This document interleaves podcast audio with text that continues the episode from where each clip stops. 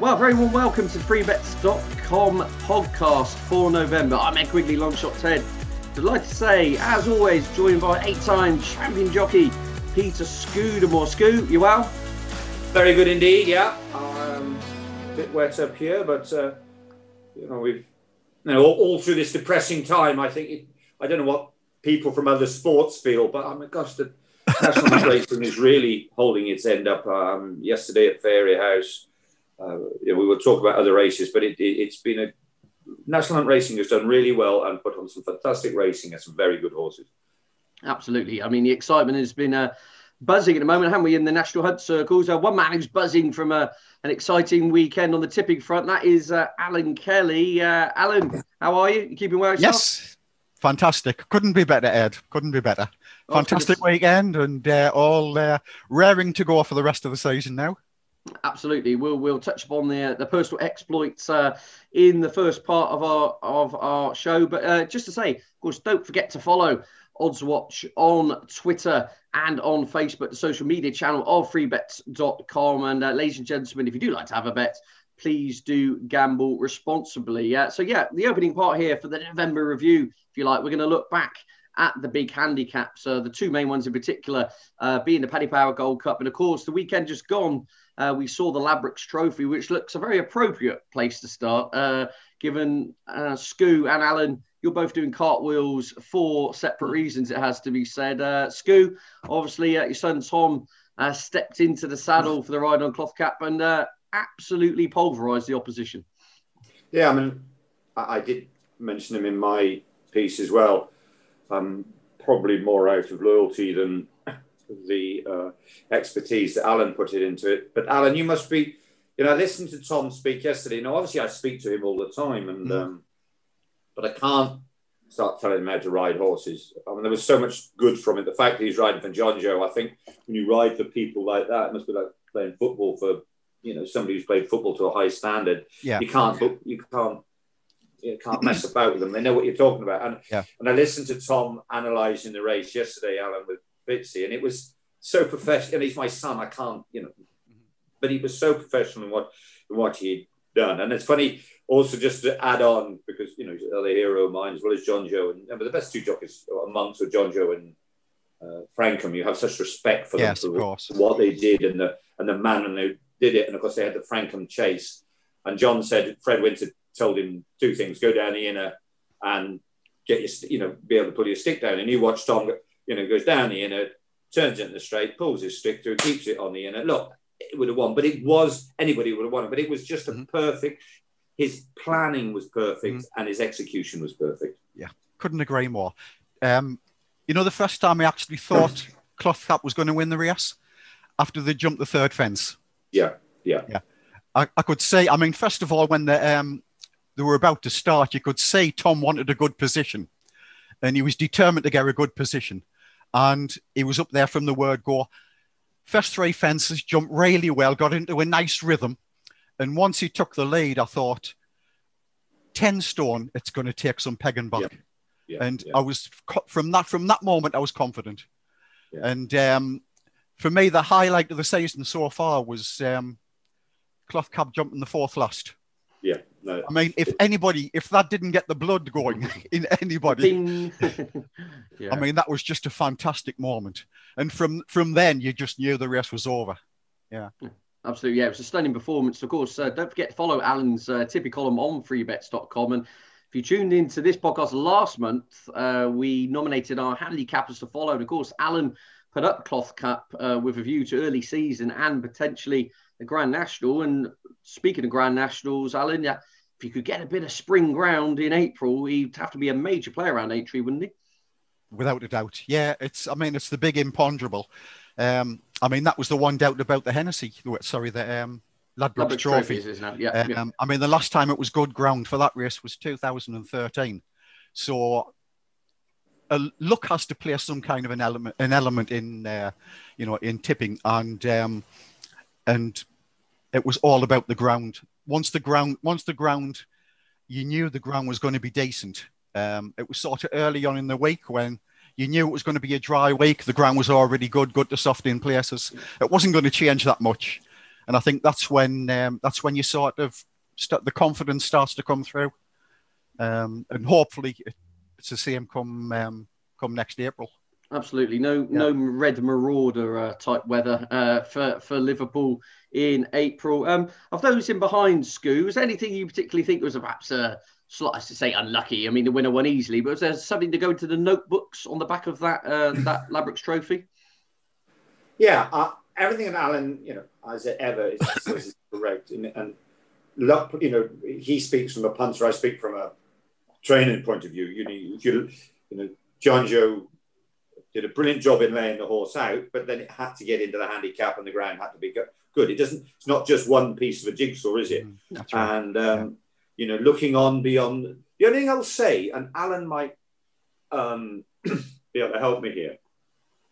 Since my day, and the evolving of racing, uh, you know, the, the Irish have become. You know, the Irish got much more prize money, so they stay in Ireland.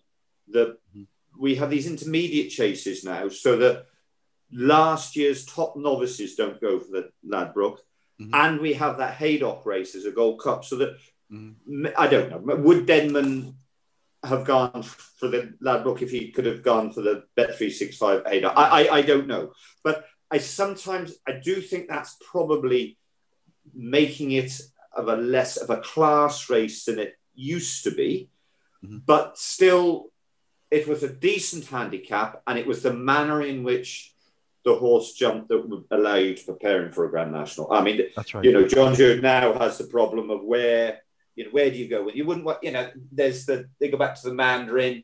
You might be, you wouldn't, you might give him a run in a three mile amateur race at Cheltenham, and then you'd go, you'd only want two or three more runs, and you wouldn't want to drag him out on heavy ground. I, that, exactly. that would, but you know, that, that that's all I thought.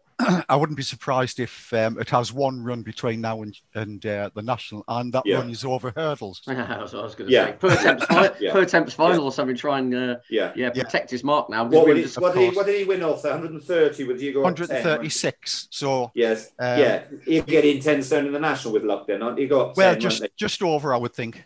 Yeah. The um, the uh, the bottom weight in the last national was 142. Yeah. And um, I would imagine it's going to be something like 145, 146. So yeah. it's going to be low 10 stones. Yeah. Going back to what you were saying about the class of the um, the Ladbroke Trophy, uh, Peter. Um, the top weight this year was on a mark of 162. That was Ballyoptic. When uh, the last time Denman ran in the race, when he finished third, it was on 182. Yeah. So it's a so, 20 so, Yeah, yeah yeah, no, no, that, you know, that, that in, when we, we'll talk about other things, and perception and figures are two, two different things, and your mm-hmm. figures are correct, back up by perception. Yeah, indeed. I mean, and of course, there were a few notable defections for this race. Obviously, Topofthegame, uh, who was on target for this and was the ante-post favourite, uh, is now out for the season again, unfortunately. And uh, the likes of Santini and Champ, which you thought potentially could have been horses for this. Uh, Champ, I gather, listened to Nicky Henderson's quite a long way behind the others. And Santini goes to Aintree next weekend to take on Native River and Frodon, I believe, which will be an mm-hmm. interesting race over three miles at Aintree. Well, that's the Ladbrokes Trophy done and dusted. Uh, looking back at the Paddy Power Gold Cup. Now, this was a, a race which confused me to some extent. Uh, Coole Cody very deserving, very game winner uh, for the Evan Williams team. And although Evan was um, quite humble, shall we say, in the aftermath, said, look, the horse was fit, he enjoyed the ground, and he galloped on. And that pretty much was his day. Do you take that view, Alan? Do you think there could be other days with him? He's only gone up six pounds for winning a, a pretty big pot, or do you take the view that there were so many big horses in here? Mr. Fisher, Slate House, Happy Diva, Saint Sonnet. It's almost like in every protagonist underperformed in this contest. I mean, where yeah. do you sit on the fence with this one, Alan? Well, for, for me, the, the significant thing about the, the Paddy Power Gold Cup was if you stopped the race at the second last, which was just before um, the fall of Happy Diva and um, Sky Pirate, which made a horrendous mistake there was there was really seven horses in contention at the time. Five of them had had at least one run this season. The winner had had this this was its fourth run. Yeah, I think fitness was the crucial thing. Um, for me, the two horses that probably came out with the best credit was the runner-up Spirit of the Games, which was having its first run of the season, and the fourth horse Kato Rico.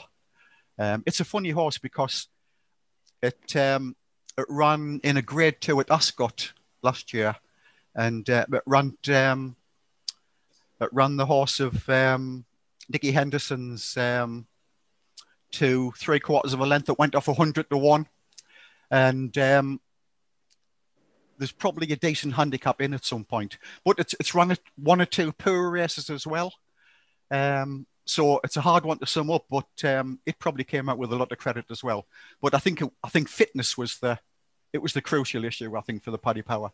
Yeah, indeed. And on the fitness uh, issue here, Scoos, actually just going off on a slight tangent, we've got a um, John got in touch uh, online. Thanks, John. Uh, just going back to, as you you hate to say, uh, to your day, but um, some this is a question aimed for you. Said, how did Martin Pipe get his horses so fit? So many of his winners won from the front, which is a testament to their stamina and their race fitness, is it not? Which we've seen with, I suppose, Cloth Cap in some extent, and we saw, saw with Coole Cody, who went off in front, uh, incredibly fit, and galloped his rivals ragged. Um, can you can you sum up that one in a in a in a little short. It's not easy to sum up quickly. Yeah, um, I do think Martin Pipe changed the way the horses were training. We uh, uh, evolved the way horses were training, and it's evolved again because I think he got their basic speed, the horses' basic speed, better. So they were training at a faster pace. So when they came into a race, they were actually going slower than they were training. Therefore, they were traveling easy. That that was a thing. Right. But going back to what Alan was alluding to with the Paddy Power and those. And I think it's relevant with we will talk about the trials we've seen. When you get the when you get the chill, all the trials, there's not the intensity in a trial that there is in, in the sorry in the real thing at Cheltenham. Not usually. Usually you go down to start in a novice hurdle at Exeter, and you know, of course, there's many exceptions, but usually there's two or three that can win. And probably two are having a run round, you know, nicely, and and there's three hopefuls. So the intensity of the race is different. You get to the Paddy Power, there's everybody thinks they've got a chance. So the whole intensity of the race is is different, and it puts pressure on horses. And as a jockey riding from the front, like Thomas did the other, day, and he did it. You know, I, I, I hate parents who go on about their kids all the time, but it's it's the it's the truth of it. And you look at Thomas's rider, it kept putting pressure on the jumping of the mm-hmm. horses behind, and you're asking questions, and you will, and as you say, Alan, you stop that race at the Paddy Power at the second last, and he's not going to win the winner, mm-hmm. but. He kept jump, you know, he make a mistake and get away through the fence and putting pressure on the others, and they can't answer the question. So that's what we would do. That's how you ride front running, and that's what I think we have to be careful of in in looking at these trials and looking at these, you know, trying to make a few quid um, next time. Or although the perception of the race, oh, that's one very well and it looks good. Okay, you you ask him the question that you you put him under pressure, and can he? It's the same in any sport, isn't it? You know, you know, you see a great fullback um, playing in the second division. You put him under the, the the definition of you know two great centre forwards a bit quicker, two forwards a bit quicker than you, and you might go to pieces. So um, it happens to a horse as well. So these are the things we've got to look for when we're looking for winners in the future.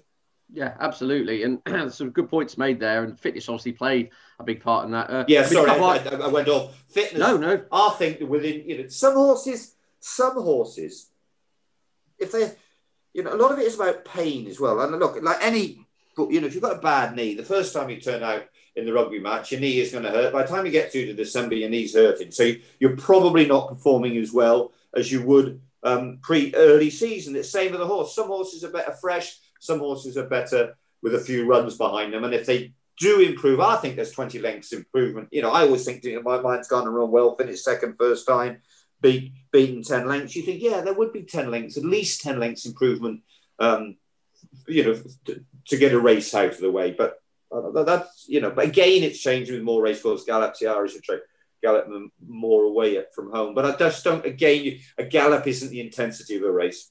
No, absolutely. No, and I think you made some really good points. And I was just, I was just going to merely flag up a couple of the others who were beating that race, I think the ones to look out for. Mr. Fisher, I'm convinced if you got the proper sound surface for him, we're still yet to see the best of him. And I've been yeah. in disagreement with Nicky Henderson for a long time about this horse. He's trained a couple more winners than me, I, I have to add. But um, I'm convinced Mr. Fisher's a two miler, but we'll, we'll, we'll, we will see, I suppose, in due course. And Slate House.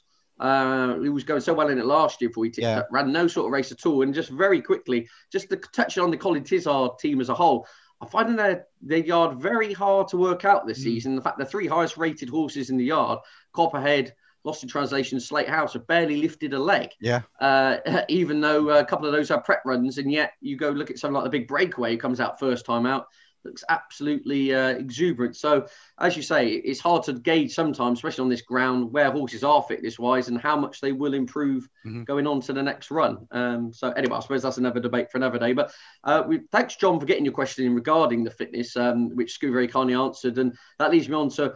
Don't forget, on Saturday, the 19th of December at 5 p.m., uh, myself and Scoo be hosting a live Q&A where uh, get your questions in. You know, it can be anything anything about Martin Pipe, anything about now, uh, Scoo's favourite tipple, even his taste in music. Um, actually, please don't. But whatever you whatever you want to get involved with, um, fire your questions in, and there will be a hundred pound delivery voucher up for grabs for those of you who do get involved. So remember that is Saturday, the 19th of December at 5 p.m. on the Odds Watch Racing Facebook group. Uh, so that's the end of part one. We'll be shuffling on to part two now for the November review.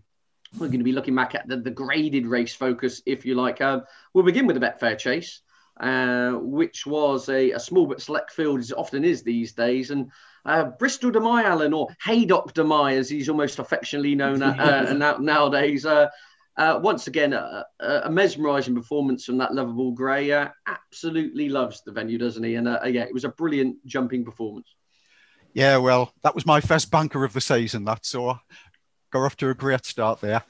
Um, yeah, I mean the difference was between this year and last year when uh, Lost in Translation beat it. I mean last last year Lost in Translation had had a prep run at Carlisle, and the ground was good to soft. This year they were both having the first run. Ground was heavy. Everything pointed towards uh, everything pointed towards Bristol de Mai. I'd just like to say one thing about Bristol de Mai though. Is lots of people have said this is Bristol de Mai's Gold Cup, which it undoubtedly is. But it's always faced with the same problem after the, the Haydock race. Where do they go there? Mm.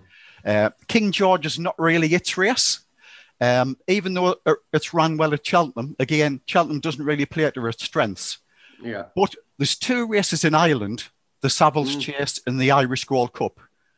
Both run left-handed, flat tracks, nearly always on heavy ground. Why do they not consider? I mean, it's a mystery to me. Well, if I can just butt in, butt in here, because I totally agree with you. Um, and I'm just reading the quote from Nigel Twiston-Davies saying he'll probably be put away and he'll come back for the Cotswold chase. Yeah, I know exactly. With secretary, and then they will either go for the Gold Cup or the Grand yeah. National, depending on. But as I say, three miles soft ground uh, in Ireland does seem tailor made for it. It does. There's, there's obviously reasons we're not privy to as to yeah. why they don't consider it. But um, if you were ever going to scoop frame a race uh, ideal for Bristol de Mai away from Haydock. Uh, three miles in heavy ground in Ireland in December would be perfect, wouldn't it, Scoot? Nigel doesn't work along the ways that normal people do, so I, I wouldn't even try and get inside that head. or the I duffel coat. I mean, yeah, we used to say to him things like, oh, "We should go, yeah, no, jumps right, he jumps right. No, no, it's not right. He right. Off he goes. And he'd be right. Nine times out of ten, he's right. Don't worry. When Imperial Call when the Gold Cup, he got so cross because everybody was tipping one of Paul Nicholls's or something, wasn't they? You know, so you know, he has great faith and belief in his horses. So he won't listen to the likes of you and I. Don't worry. Absolutely, I've never a truer word spoken. But um, no, it was it was a fantastic performance, wasn't it, Bristol? Those in behind, Scoo, Clan des Obeaux jumped and travelled beautifully appeared to just empty out in the closing stages on heavy ground and then lost in translation, uh, as Alan alluded to, ran absolutely no race at all. Yeah, I mean, Paul Nicholls, I, I would think they he's got half his hand on the King George already, isn't he? I mean, it, he's, what's his Cyrname and um, what, what's that? Sorry, my name. Flanders Oak. Cyrname. Flanders Oak. Those yeah. are the two horses for us, aren't they? I mean, Cyrname in a great race at Wetherby. I mean, I can't unless something Altois, they're talking about that for a King George. I, you know, I, I, I, there's no, is there anything else, Alan? I can't think of something unless the Irish send one over. I, I well, they're sending, know, uh, yeah, well- Monolly's going to come over, isn't he? Who was, uh, Yeah. yeah. two Well, weeks to the it's- Gold Cup. But, yeah. um, Yeah, Um, well, Monolly, uh, he's a terrific horse, and that's great. But yeah, I suppose Mon- Monolly is a, a very worthy opponent. Yeah, he has to if he acts actually encountered. Yeah. I mean, the fact that Lost in Translation is still third favourite, I think that pretty much sums Yeah. up what a stranglehold uh, Paul has on the race. Yeah, yeah. It's, it's hard to see one of the front two not, um, you know, not winning the race, I think. And Scoot, if I could just touch upon, you made a very good point, I thought, on the last podcast uh, in relation to Lost in Translation. You said you always were a bit nervous of horses who've had wind issues tackling very deep ground. And do you think that that kind of problem could be resurfacing again? Yeah, uh, look, I, I don't know. You've got to be so careful with saying things. As you know, I've said people, you know, you know, I always think to myself, there's reasons horses run badly, even breaking blood vessels. I talked about pain already, feeling something, oh, or their wind, you know, I mean, I'm going to try and do when I do my bets next week. I was going to try and show a picture of a horse maybe and say, you know, we go to the sales and bloodstock agents. Oh, that works. You know, that look at that's got a nice bottom on it and it walks well and its joints are fine. Yeah, that's brilliant. But the thing I want to see is heart and its lungs. Those are the those are the things that Yeah, are going to dictate whether it's um, going to be a great horse or not. And um, you know, I do think a lot of when these horses aren't right, their lungs aren't right. That you know, the the, the blood isn't get, getting pumped around the heart, and, and uh, I would be worried with lost on translation. I mean, better ground, yes. I mean, Hmm. so often um, the, the, horses would want better ground. My experience is it's not the the way they move. It's uh, the there's not so much pressure on them, their heart and lungs, as there is on soft ground. So I tell you, my, my angle was going forward. Then would, would you think it's just a case of you if if you train us in Translation, you would just avoid testing ground at all costs from now?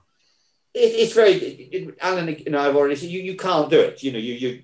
But from punter's point of view, you have that in the back of your mind. One day it'll prove us wrong. But um, if I was going to, you know, I tipped him for the because I love the horse and I'd half tipped him, you know, tipped him for the Gold Cup uh, as, as an early one for the Gold Cup. And I, I went for him in the at the Haydock race, but Alan gave me all the reasons then why I shouldn't have. But uh, you know, he will come up for one. I, I can't see the King George quite being it. It's race, but I, you know, but if the good the ground came good at Cheltenham, then you you, you couldn't uh, put him out of your mind, you know. Yeah, indeed. So keep, keep your eyes on the ground, essentially, as far as Lost in Translation goes. Clan des Obeaux, I think he's had a little cut on the back of the uh, Haydock run, but he should go to the King George uh, with every chance. And as uh, the lads have alluded to, uh, Paul Nicholls almost looks to have one hand on the showpiece event at, at Kempton on the 26th, doesn't he? Uh, shuffling along to the fighting fifth hurdle uh, up in Newcastle.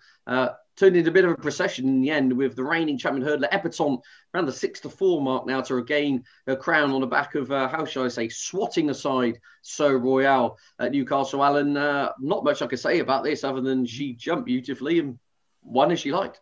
Yeah, I mean, hard, the performance hard to fault, but putting it in perspective, I mean, she only had um, Sceau Royal to beat, and I don't think Saw, Sceau Royal's at his best making the running. Uh, so everything everything was set for a, um, a big run from Epatante, and she jumped well, travelled well, hard to fault. But would you be taking six to four for a race three months away? Um, t- to be honest, I'd be very, very surprised if a mare doesn't win the champion hurdle. The only thing is, it might not be Epatante. Um, well, there's, yes. there's, there's two other mares which both won at the weekend uh, Honeysuckle and Concertista, which was my hurdle to follow. Um, I think she was equally impressive, but in a different way. Winning it- Where did she win, Alan? She won a grade two at Fairyhouse on Saturday. Yeah, Um, Paul Townend, I mean, Yeah, had a double yeah. double handful. Um, obviously, it wasn't. Uh, it, it was a grade two, so it wasn't as strong. But it was just the the manner in which she travelled and quickened up at the end. And we know she loves Cheltenham. She's run two cracking races there, and I remember reading uh, William Mullins' trainer file a couple of weeks ago, and he said, "Well, we're going to keep Concertista to mares races." After the race on Saturday, he said, "Well, we're probably going to have to take the geldings on now." So it just seems as though there's been a shift, and um, it's not set in stone. But I, I have a feeling, I've a failing Concertista could end up being possibly the Irish champion hurdle. If she wins that, it'll, it'll then be the champion hurdle. I Yeah, her hand, her hand will be forced, won't it? Yeah, yeah. Yeah, indeed. And honeysuckle, of course, where we discussed on the last uh, podcast, that they're probably going to be having this debate amongst connections right up to the week uh, whether they go for, regain the mares' crown or go for the champion hurdle. But yeah, anything to add with that school? I mean, Epatante, very uncomplicated. Uh, AP McCoy said she, in terms of the hurdlers uh, he's seen in those silks, are very similar to binocular in the way she gets from A to B so quickly. She just gains lengths at every flight of hurdle, which is what you want of a obviously of a champion hurdler, isn't it? Yeah, did, I thought she probably jumped better than I've ever seen her before. Did, Mhm. Is that correct, uh, I- Ed? I don't. I, I, Absolutely. I've Look- never, look- you know, more or I, less faultless. I, I thought, didn't yeah. think she, you know, she kicked a few out of the ground the past. Mhm. The perception of the race, this is where Alan comes. My perception of the race is that Epatante was mind-boggling, but and he, Alan again has said, you know, under So's not at his best making his running, um, making the running. I mean, what would Honeysuckle have done to it?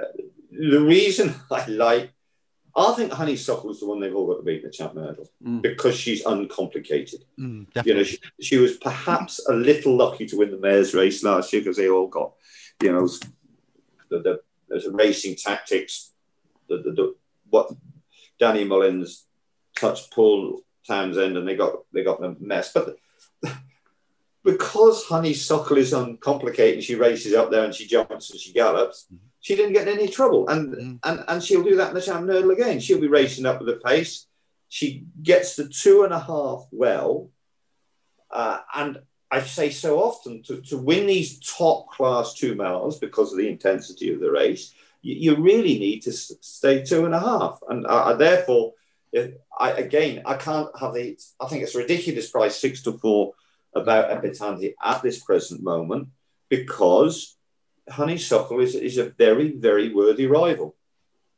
And I don't know about Constantina. Constantina, is that the right pronunciation? Concertista. Concertista. Constantine, yeah, I, yeah, I have to see. But you know, um, you know, I, my money at the moment be on Honeysuckle. Yeah. Okay, so it's generally as uh, a lot of the panel here are thinking it's it's um, the mares are going to dominate essentially. Well, The- obviously- Yeah, it's- no, it, it, The seven pound allowance as well. You know. Yeah, well, that was the Yeah. debate we were having last time. Is it Yeah. too much? Is it? I suppose Yeah. again we'll, we'll have to save that one for uh, perhaps the next podcast. Yeah. Moving on to the long distance hurdle uh, at Newbury. Uh, we've been talking about the two milers, the speedballs, if you like. Something totally different here. Uh, horses with stamina in the locker. Now, Thyme Hill. First time out, Philip Hobbs, Richard Johnson produced a very smart performance, I thought, uh, to win what was a, a wonderful race on paper beforehand. And it pretty much lived up to its billing, didn't it? With uh, Resurgent Paisley Park coming back, showing, showing some of his old form. Uh, uh, begin with you. Thyme Hill, is he the new kid on the block, do you think? Or do you perhaps take the view, Paisley Park, there's enough fires burning there that they'll fancy the chances of a rematch at Cheltenham? Um, yeah, I, I was I, impressed with Philip's, Philip Hobbs's horse. Um, but to me, the, the, the horse I would make favourite for the stayers on um, the weekend's performance is Ronald Pump. But um, Ah, another 100 yards, he, he would have won. And then, you know, they would be shouting for the champion hurdle. He clearly gets three mile. He's clearly a very, very good horse. Um, but Alan, you know, I mean, to, to win these champion, championship races time and time again, Alan, they have to be so good. And Mhm. Paisley Park, he hits that flat spot and it, and it's defeating him at the moment in, in, in a steady run race. Ronald Pump did everything right, in my opinion. If I had to ride, if the race was run up three weeks' time and I had to have a ride, I'd ride Ronald Pump. Wow, that's fascinating. Uh, right, that's really interesting. And uh, Alan, yourself, I mean, what were your fallout from the Newbury race? Yeah, I, I think the most crucial thing was the fact that the first three, the, the, the first three horses in the betting came first, second, and third. Um, even though the race probably wasn't run to suit any of them. I mean, it, it the race didn't start in earnest until about the last mile. Uh, so both the winner and the second came out with uh, a lot of credit. McFabulous, I think, probably had its limitations exposed.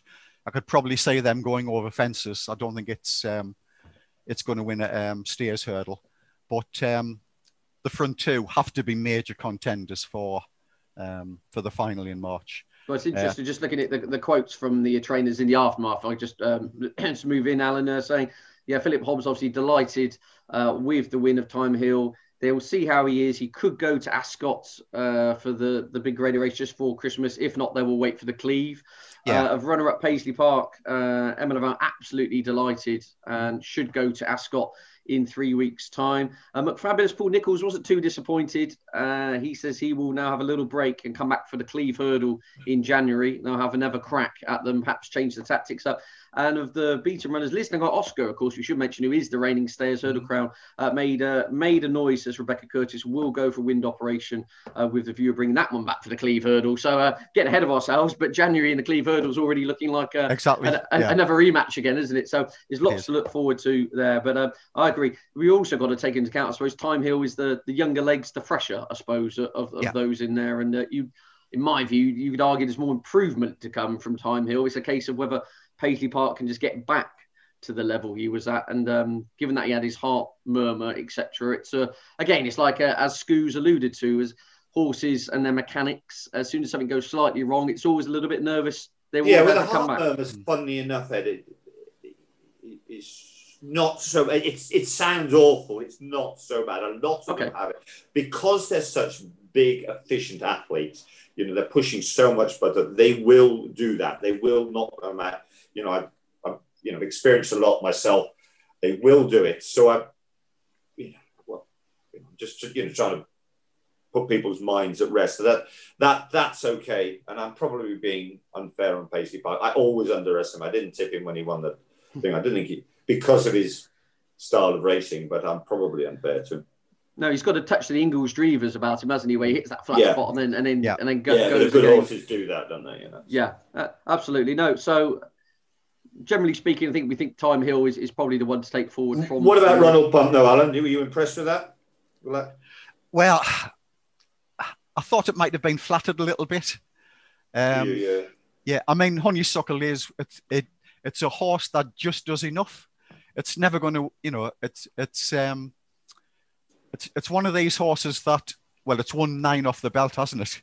And out yeah. of those nine, um, most of them have been by um, that. Well, they haven't been by lar- large more uh, margins.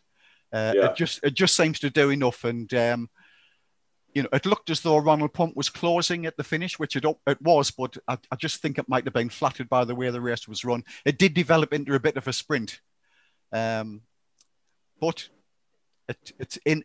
It is a very open division, the Stayers division, yeah. and um, you know, I, I, I, certainly wouldn't rule Ronald Pump out definitely. No. And we should we should throw in obviously Sire Du Berlais, who looks at the moment on paper at least mm. anyway, one of the uh, the protagonists from Ireland. Um, who's a very, very good horse with Cheltenham form. of course, uh, mentioned it already, but uh, don't forget that on December the 19th at 5 p.m., join myself and Scoo for a festive uh, Q&A session. You can ask anything. Uh, you can ask about Ronald Pump. You can ask about Donald Trump, whatever you want to ask about. Get involved. Uh, get your questions in. There'll be a £100 uh, delivery voucher up for grabs as well. So stay tuned for that on the Odds Watch Racing Facebook group. That is December the 19th at 5 p.m. Right, moving on to part three. A little bit of fun here. This was um, sent out in the social media circles uh, entitled Pick, Pick, or Pick and Scoot and Alan. Um, just a bit of fun here. We, we, we, like to talk about these fancy races. We did a lot of them uh, during the first lockdown when there was absolutely nothing to talk about. Uh, so you've got Master Minded, Moscow Fly, and you've got Sprinter Sacre, two miles, good to soft in a champion chase. Uh, will come to you first, Scoot. Uh, who would you like to ride and why? I always find these things you know, is Pele better than? Get off, get off the fence, get off the fence. I know. I do always find them. I, mean, I always think, let's give them. They were the kings of the day. Yeah. Having said that, I think the best two mile champion chaser I've ever seen isn't amongst this list, and that's Badsworth Boy. Okay. Right. Um, none of you were born when he won the two mile champion chase. I, I agree with you, Peter. Okay. yeah, well, you're a Yorkshireman. You yeah. Uh, and after that, look, these are great sprinters. I mean, it's hard to do. I just had a soft spot for Master Minded. I thought he was yeah. a magnificent horse. On his day, he didn't have the consistency of a Sprinter Sacre, I suppose, in the end. But um, I, I, don't know. I just thought he was his style of racing at the time was re- reminded me, of, you know, he'd have given Badsworth Boy a big race. That's what I thought, but I don't know what the figures say, Alan. I'm in agreement with you, Scoot, for what it's worth. But um, Alan, Alan yourself, you're going to get your get in the stirrups. Who are you going with? Yeah, for me, no contest. Moscow Flyer. Ah, right. Okay. Go yeah. on. There's no doubt Master Minded and Sprinter Sacre were visually more impressive. But you, you look at the record of Moscow Flyer. For a start, um, Sprinter Sacre's best run over hurdles was third in the uh, Supreme behind Al Ferof. Moscow Flyer won three grade ones over hurdles before it went chasing. It won 19 chases, most of them grade ones. And the two champion chasers it won, uh, I mean, it fell in the other one when, well, it unsated its rider in the other one, otherwise it would have won three. First one, it beat Native Upmanship by seven lengths. Um, over 20 lengths behind were Flagship Uberalles and Edredon Bleu. Hmm. That's strong form. And then in the race where it unsated its rider, Azertyuiop won the race. The following year, Moscow Flyer beat Azertyuiop 13 lengths, with Well Chief finishing second.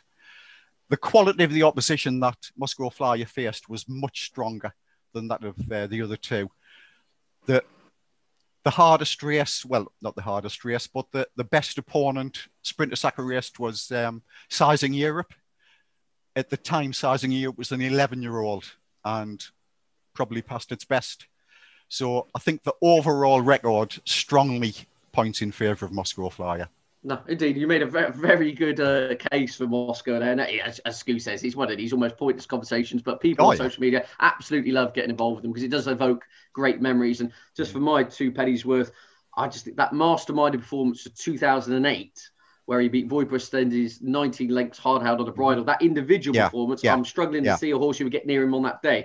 Mm-hmm. makes a very good point. As an overall career, mm-hmm. Master Minded mm-hmm. hit that at the age of five, and it did. That's had right. a very good career afterwards, but never quite got back to anywhere near that level. Mm-hmm. Whereas Sprinter Sacres and Moscow Flyers, I mean, Moscow Flyer at the age of 11 yeah. was obviously still winning a championship. So, no, it's a good bit of fun. But uh, thanks to everyone who got involved. Can I just, just, just because Alan and I agreed on something, if anybody gets a chance it must be on YouTube. Go and look at one of Badsworth Boys' um, two mile ch- chases. You I rode Artifice against him, and Artifice could win the red run with 12 down 11 10. Right? By the time I had jumped two fences, it was over.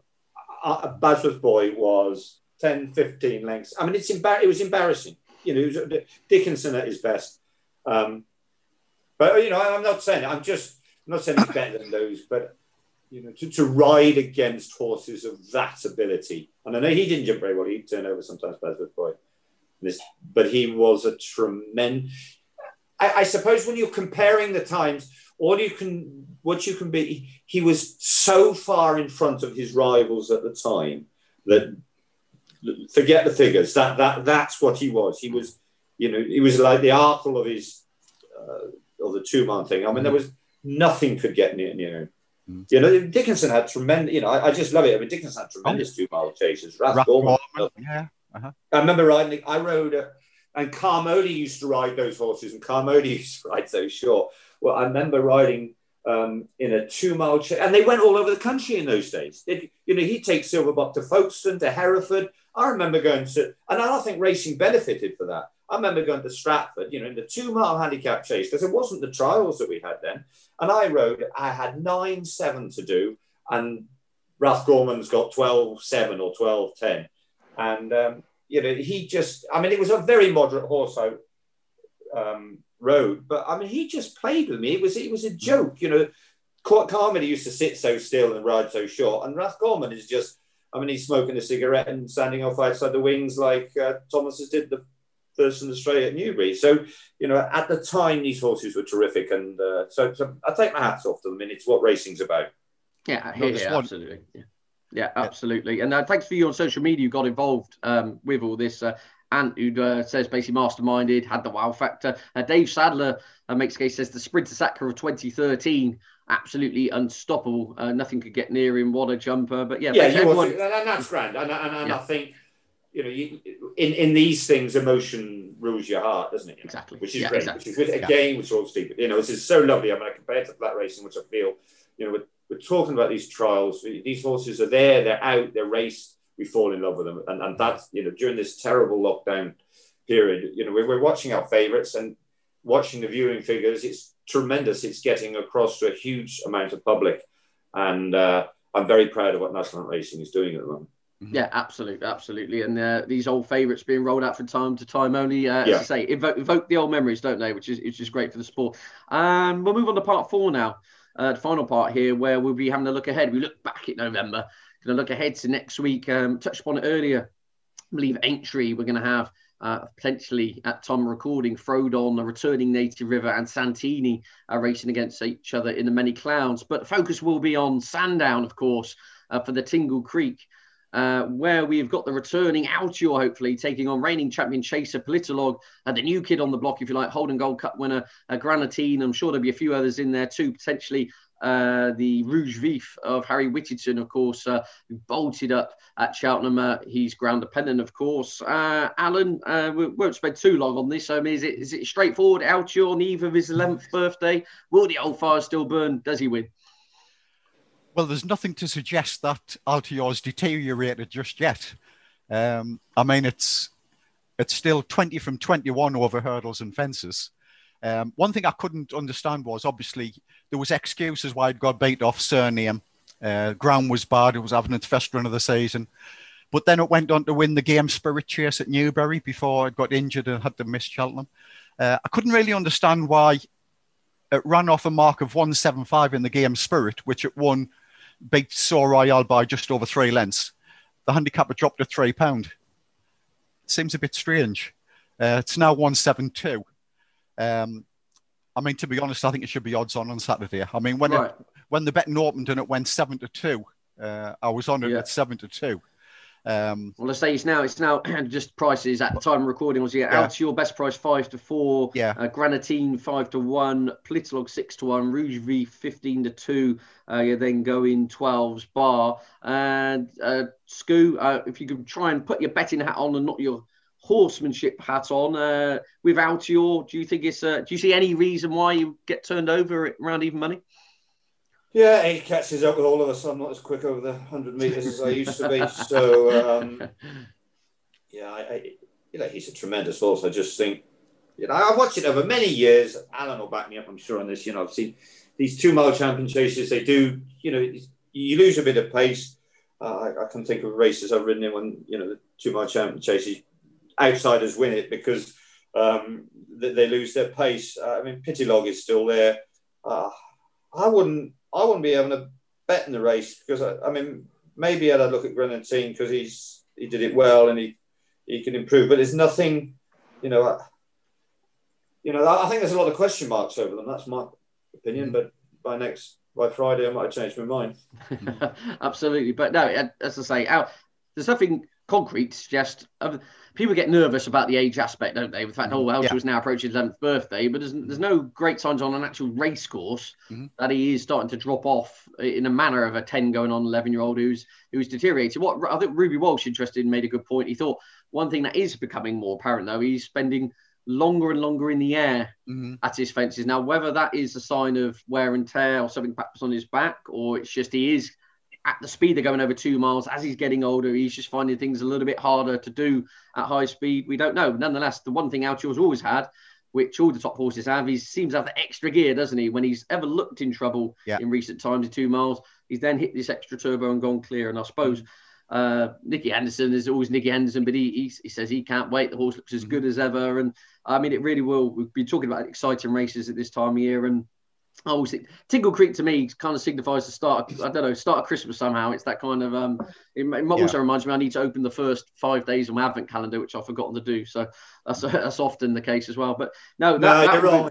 Christmas doesn't start until Ascot and Father Christmas comes up the street.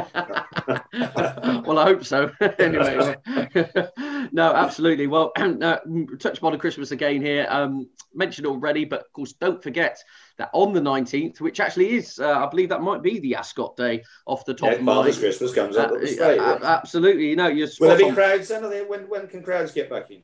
I believe so, depending on the uh, tier system. But yeah, we could hopefully have up to, I think there's 4,000 at Sandown Saturday, which sold out 17 Good. minutes. And Brilliant. hopefully we have uh, similar scenes, uh, all being well, touch wood, um, at Ascot before Christmas. But Yeah. um, yeah, on, on the 19th, I should uh, add, of course, it's a live Q&A with myself and Scoo, where we'll be talking about all sorts of things, horse racing. I'll take the and- fence down. I'll take the fence down. Make sure fence, no fence to be down. Yeah, yeah, yeah, yeah, yeah, exactly. Um, and anything you'd like to ask, get in touch for that live Q and A on the Facebook Racing Odds Watch Racing group. Of course, there'll be hundred pounds worth of delivery vouchers up for grabs. So uh, please do get involved uh, with that. But so we have to wrap up proceedings. But uh, for this November review, it's been wonderful. My thanks to Alan for his input as ever. Well done on the tipping front, and uh, fingers crossed for next week. Uh, you got your Christmas shopping sorted yet, Alan?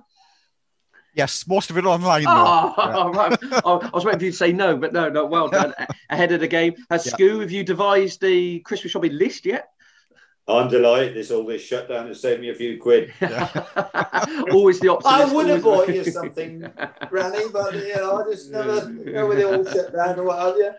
Absolutely, absolutely. Yeah, no, the great stuff. Yeah. So my thanks to Adam. My thanks, of course, to uh, eight-time champion jockey Peter Scudamore for joining us. And my thanks to you for tuning in. Of course, don't forget to uh, follow us on social media circles. Join the Q and A on the 19th of December. We'll have lots more to talk about. Bye for now.